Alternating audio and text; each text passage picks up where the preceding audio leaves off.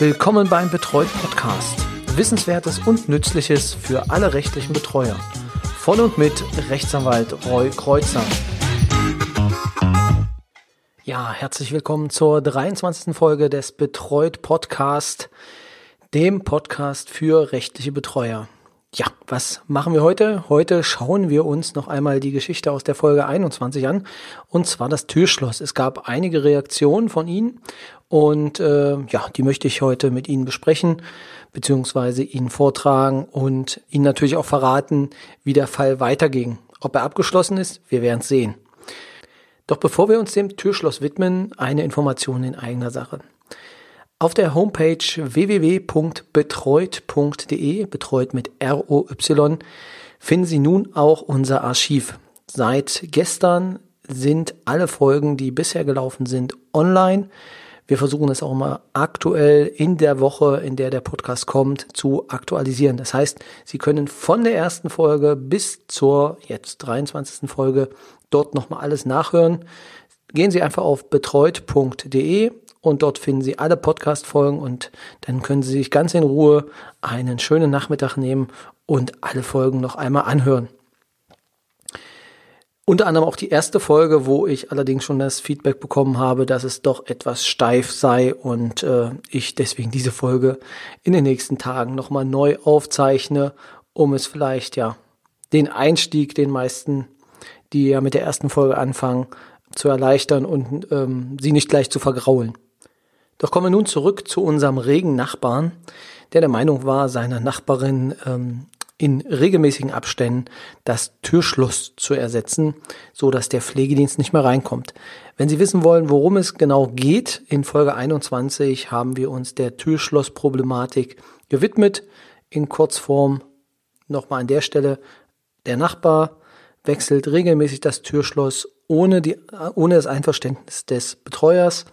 Allerdings die Betreute ist der Meinung, dass das für sie vollkommen okay ist. Ich hatte in Folge 21 dann aufgefordert, äh, sich zu melden und vielleicht Vorschläge zu unterbreiten, wie diese Situation gelöst werden kann. Es gab einige Rückmeldungen ihrerseits, die möchte ich jetzt hier an dieser Stelle mit Ihnen diskutieren bzw. vortragen. Die erste E-Mail, die mich erreicht hat, ähm, geht darauf ein, dass noch einige Informationen fehlen würden. Also ist das die Haustür des Mehrfamilienhauses oder die Wohnungstür des Betreuten? Was sind die Gründe des Wechsels? Ist der Nachbar auch gleichzeitig der Vermieter? Das hatte ich versucht in der letzten Folge nochmal kurz aufzugreifen. Nein, es ist nicht gleichzeitig der Vermieter, sondern es ist halt ein ganz normaler Mieter der Wohnung und es handelt sich um die Wohnungstür des Betreuten und nicht um die Hauseingangstür. Die Kollegin schlägt vor, ich würde zunächst Kontakt mit der dem Hausverwalter, dem Vermieter aufnehmen und die Situation schildern. Die Betreute ist auf die Versorgung durch den Pflegedienst angewiesen. Durch den regelmäßigen Wechsel des Türschlosses ist die Versorgung und damit die Gesundheit der Betreuten gefährdet. Meiner Ansicht nach ist es Aufgabe des Vermieters, in diesem Fall dem Mieter, das Wechseln des Türschlosses zu untersagen. Es ist an der Stelle schwierig, eine Grundlage zu finden, aufgrund dessen der Vermieter es dem Mieter unterlassen kann. Im Prinzip ist es eine zivilrechtliche Auseinandersetzung zwischen den beiden Mietparteien. Man könnte jetzt darüber nachdenken, ja, das ist so, dass äh, der Mitmieter den Hausfrieden stört und aufgrund dessen durch den Vermieter auf Unterlassung in Anspruch genommen werden kann. Also aus meiner Sicht wird man damit nicht groß Erfolg haben können. Da ist nämlich immer mit dem Einverständnis der Mieterin erfolgt, dass das Türschloss gewechselt werden soll. Und die Schutzrichtung, die jetzt der Vermieter hätte, die würde in der Stelle nicht greifen. Also die Schutzrichtung des, des Hausfriedens würde an der Stelle nicht greifen. Es sei denn, äh, es kommt dadurch immer wieder zu Auseinandersetzungen innerhalb des Hauses, aber das war jetzt hier nicht so weit zu erkennen. Deswegen aus meiner Sicht der Weg über den Vermieter, ähm, den halte ich für relativ aussichtslos. Weiter schreibt die Kollegin, sollte das Wechsel notwendig sein, muss der Vermieter in jedem Fall gewährleisten, dass der Zugang zur Wohnung der Betreuten durch den Pflegedienst möglich ist. Ja, das hat er dann teilweise auch versucht, aber es stand halt in seinen Ermessen, wann er den Pflegedienst reingelassen hat oder nicht. Und das kann natürlich dann auch nicht sein. Das heißt, eine rechtzeitige Schlüsselübergabe muss stattfinden. Was natürlich nicht der Fall war, sondern nur wenn der Nachbar es wollte, dann hat auch der Pflegedienst Zutritt gehabt. Im letzten Schritt geht sie dann meinen Weg, den ich auch beim letzten Mal vorgeschlagen habe, und zwar ein Antrag auf Genehmigung eines Einwilligungsvorbehaltes für den Aufgabenkreis der Wohnungsangelegenheiten. Eine weitere Mail, die mich erreichte, hat es ein wenig unterteilt und geht erstmal auf die äh, menschlichen Hintergründe ein. Also, dass man erstmal hinterfragt, warum soll das Schloss ausgewechselt werden? Was soll damit bezweckt werden? Was versprechen sich der Betreute und der Nachbar davon? Gibt es etwa vor dem Pflegedienst oder weiteren Dritten etwas zu verbergen? Genau, das sind auch Fragen. Da kann ich immer nur zustimmen, dass man erstmal guckt, warum gibt es jetzt hier diesen Konflikt? Also im Rahmen ein Mediationsansatz, äh, den man dann vielleicht wählen sollte, dass man erstmal guckt, äh, kriegt man das irgendwie anders geregelt.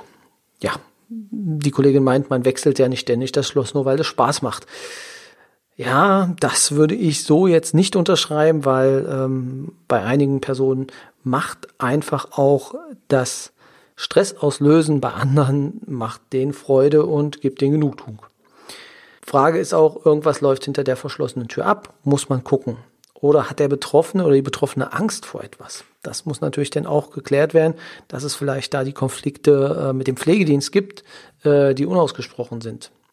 Was natürlich auch die Frage oder was, was auch eine sehr guter oder ein sehr guter Ansatz ist, ist äh, die Frage, ist das Vertrauensverhältnis zwischen Betreuer, also Betreuer, Betreuerin, beziehungsweise das Betreuten und dem Pflegedienst beschädigt? Ähm, gibt es da wirklich Gründe, die dafür sprechen, dass das Schloss gewechselt werden soll. Was natürlich der Betreuer dann auch immer erst viel später hm, zu erfahren kriegt, weil ihm nicht vertraut wird oder dem Pflegedienst nicht vertraut wird. Genau. Wenn man es allerdings rechtlich sieht, meint die Kollegin, muss man gucken, welche Aufgabenkreise hat die Betreuerin. In dem Fall aus meiner Sicht ausreichende äh, Rechtskreise, wie ich schon genannt habe.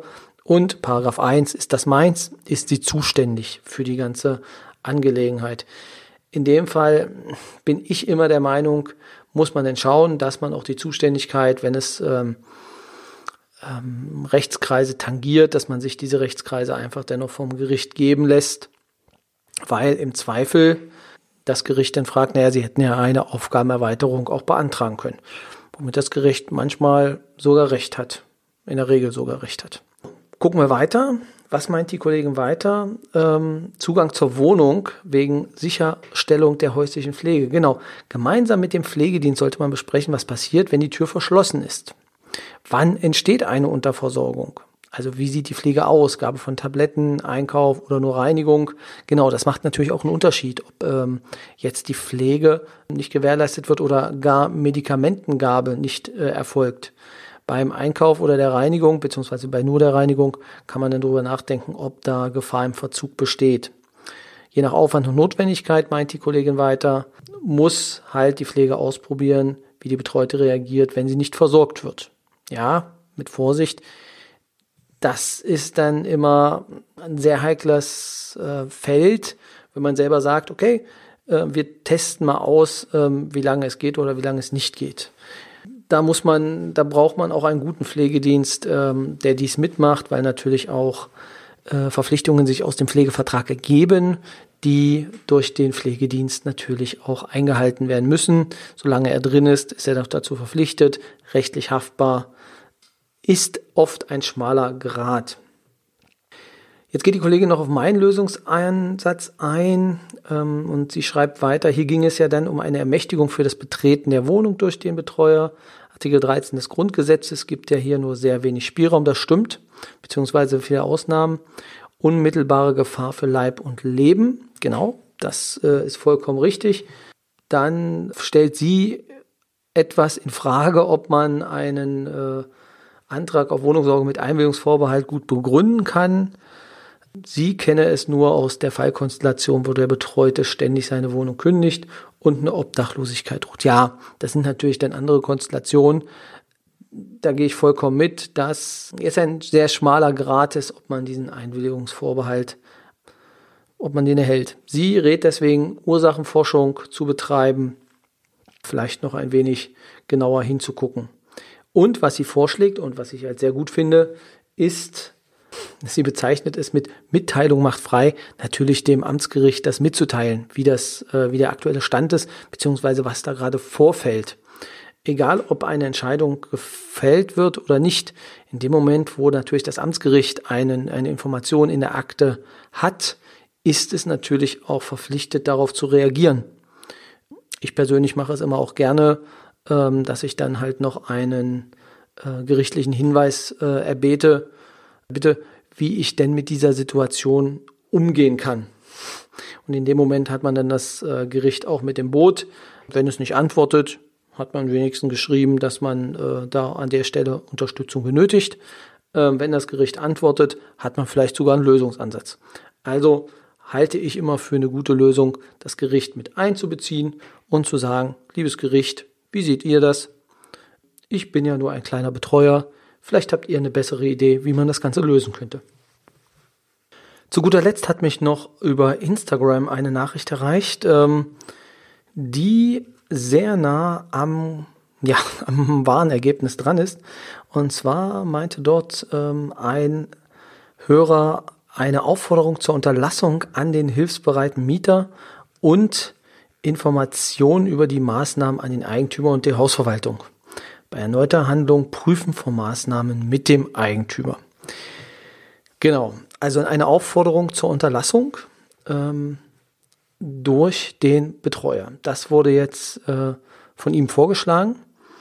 Ich habe natürlich nochmal mit äh, der Kollegin gesprochen, die den Fall ja quasi zu verantworten hat oder die ihn halt lösen muss, wie dort der aktuelle Stand ist und äh, ja, Stand 31.01. hatte sie sich dann mit dem Fall an das Amtsgericht gewendet, ähm, hatte einen Antrag gestellt oder beziehungsweise wollte ihn stellen, hatte äh, da angefragt auf einen Einwilligungsvorbehalt in der Wohnungssorge, woraufhin ihr äh, der Richter ja der Richter meinte, dass dies nicht notwendig sei und sie doch den Nachbarn auf Unterlassung ja, verklagen solle, dass er dies nicht mehr tut. Aus meiner Sicht ist das nicht der richtige Weg. Ähm, ja, ein wenig alleingelassen, die Kollegin, äh, mit dem Sachverhalt einfach zu sagen, okay, klär das bitte auf dem zivilrechtlichen Weg, ähm, auf Unterlassung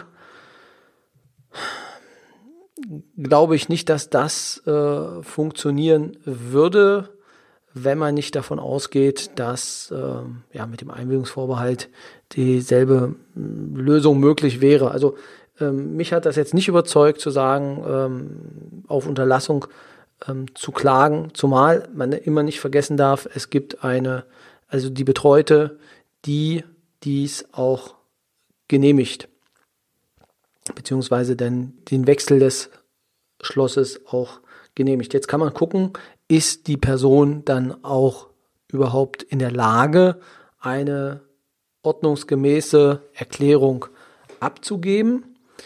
Und da streiten wir uns dann wieder und äh, im Zweifel gibt es dann einen Prozess, es gibt eine Zeugenaussage. Also ein sehr langwieriger Prozess, der natürlich das Problem jetzt in dem Moment nicht löst. Also hier sind wir wieder an der Grenze zwischen Praxis und Theorie. Sicherlich, man kann es über den Unterlassungsanspruch versuchen. Andererseits, ähm, ob der denn erfolgreich ist, beziehungsweise wann der auch erfolgreich ist, selbst im einstweiligen Verfahren, hm, schwierig. Also so eine richtige befriedigende Lösung kann ich Ihnen jetzt selbst nach 15 Minuten Podcast auch nicht geben. Es zeigt nur einmal mehr, dass in der Praxis Fälle auftreten, die man irgendwie nicht rechtlich lösen kann oder die man rechtlich vielleicht wirklich lösen kann, aber ähm, die eigentlich praktisch gelöst werden müssen. Zumal wir auch nicht vergessen dürfen, dass der Nachbar auch ähm, ein gewisses Aggressionspotenzial hat, was er ja schon in Briefen dann gezeigt hat. Die Kollegin meinte dann zum Richter, dass sie Probleme hätte, ähm, dadurch, dass sie halt auch mit Kindern die Tätigkeit von zu Hause ausführt, das zu tun, mit dem Wissen darum, dass der Nachbar, wenn man ihn in die Enge drängt, auch, ja, jedenfalls verbal schon geäußert hat, dass er nicht unbedingt vor weiteren Taten zurückschreckt. Ja, da bleibt, da bleibt die Frage, inwieweit man sich dann darauf auch einlässt und äh, ob man da nicht das lieber an einen Kollegen abgibt, der, der vielleicht ein Büro ein bisschen externer hat und äh, vielleicht auch keine Kinder. Also ich gebe das einfach so mal mit rein. Es kann sich jeder noch sein eigenes Bild machen, wie er diesen Fall gelöst hätte. Momentan gibt es jetzt eine Lösung, dass der Pflegedienst auch noch einen Schlüssel hat. Die ganze Situation hat sich ein wenig beruhigt. Das heißt, das, was die Kollegin meinte, dass man erst einmal, ja, die Sache so ein bisschen zwischenmenschlich versuchen sollte zu regeln. Ähm, das scheint Erfolg zu sein, ist natürlich jetzt aber keine dauerhafte Lösung. Aber das habe ich, das ist meine Erfahrung auch immer, dass man eigentlich vom Moment zu Moment lebt und pro ist, wenn etwas funktioniert und man sich dann an der einen oder anderen Stelle einfach ja nicht kümmern muss, weil es irgendwie funktioniert. Ähm, wobei man weiß, dass das keine endgültige Lösung ist. Ja, das vielleicht an der Stelle. Ich also auch wenn es jetzt etwas vielleicht unbefriedigend ist, was jetzt äh, die Lösung dieses Falles angeht, würde ich Ihnen trotzdem empfehlen, beziehungsweise würde es mir vielleicht auch wünschen, falls Sie Fälle haben, die wir hier vielleicht äh, ja, diskutieren, beziehungsweise diskutieren wollen, sondern äh, die Sie vorstellen wollen, dann sind Sie dazu herzlich eingeladen. Sie können mir einfach eine WhatsApp an meine Mobilfunknummer schicken. Die Nummer werde ich in den Show Notes veröffentlichen. Dann würde ich in einem der nächsten Podcasts einfach diese WhatsApp veröffentlichen. Dann können die anderen Kollegen vielleicht ihre Empfehlungen der Problemlösung weiterreichen. Die anderen Optionen stehen Ihnen natürlich auch offen. Sie können gerne auch wieder eine E-Mail an info at betreut, betreut mit ry.de schicken oder andererseits auch über unsere Kanäle bei Twitter, bei Facebook oder auch bei Instagram. Es kommt alles an. Ähm, ich freue mich sehr über jede Rückmeldung. Und damit bin ich auch schon beim letzten Punkt äh, der Wünsche. Die kommen zahlreich, welche Vorschläge bzw. welche Themen ich in den nächsten Folgen machen könnte. Vielen, vielen Dank dafür. Ich kann vielleicht schon äh, einen kurzen Ausblick geben auf die nächste Folge. Dort wird es, wenn alles so läuft, wie wir uns das vorstellen, ein Interview geben mit Anne Fietz. Dort wird es um das Thema Sucht gehen. Viel mehr möchte ich an der Stelle noch nicht verraten. Ich freue mich aber sehr auf das Interview, was es jetzt äh, in dieser Woche noch geben wird und was es dann in der kommenden Woche ja, zu hören gibt in der 24. Folge. Anschließend, so ist es jedenfalls geplant, damit Sie dann auch schon, wenn Sie dienstags den Podcast hören, dass sie dann äh, auch sich schon freuen können, wird es vermutlich über die Übertragung von Aufgaben auf Dritte gehen, also das Outsourcing durch den Betreuer. Finde ich selbst ein spannendes Thema, mache ich sehr gerne was dazu, weil ich das auch ähm, betreibe durch meine Mitarbeiter und ein paar Sachen ausgebe. Die Frage ist, was geht nicht outsourcen, was muss ich als Betreuer selber machen. Wenn Sie da natürlich auch schon eigene Erfahrung haben oder vielleicht auch schon mal auf die Nase gefallen sind mit dem Outsourcing, gerne her mit Ihren Informationen beziehungsweise mit Ihren Erfahrungen. Die lasse ich denn gerne in die Folge einfließen. Es wird die anderen Kollegen mit Sicherheit auch interessieren. Das wäre es dann für heute. Ich hoffe, es hat Ihnen gefallen und äh, Sie hören auch das nächste Mal wieder rein bei dem Podcast. Wie gesagt, wenn es im Interview mit Anne Fietz um das Thema Sucht geht, falls Sie dann noch andere Folgen jetzt nachhören und sagen, oh, das klingt aber jetzt spannend, ähm, ich möchte die anderen jetzt auch hören, www.betreut.de, betreut mit RY, da finden Sie im Archiv alle Folgen und können sich nochmal nachhören. Wenn Sie zu irgendeiner Folge noch Kommentare haben oder sich dazu äußern möchten in anderer Form, tun Sie dies Schreiben Sie mir auch eine Nachricht, lassen Sie mir eine WhatsApp da. Ich werde es wohlwollend aufnehmen und werde auch Kritik, soweit sie kommt, versuchen umzusetzen. Soweit. Ihnen eine tolle Woche und bis zum nächsten Mal.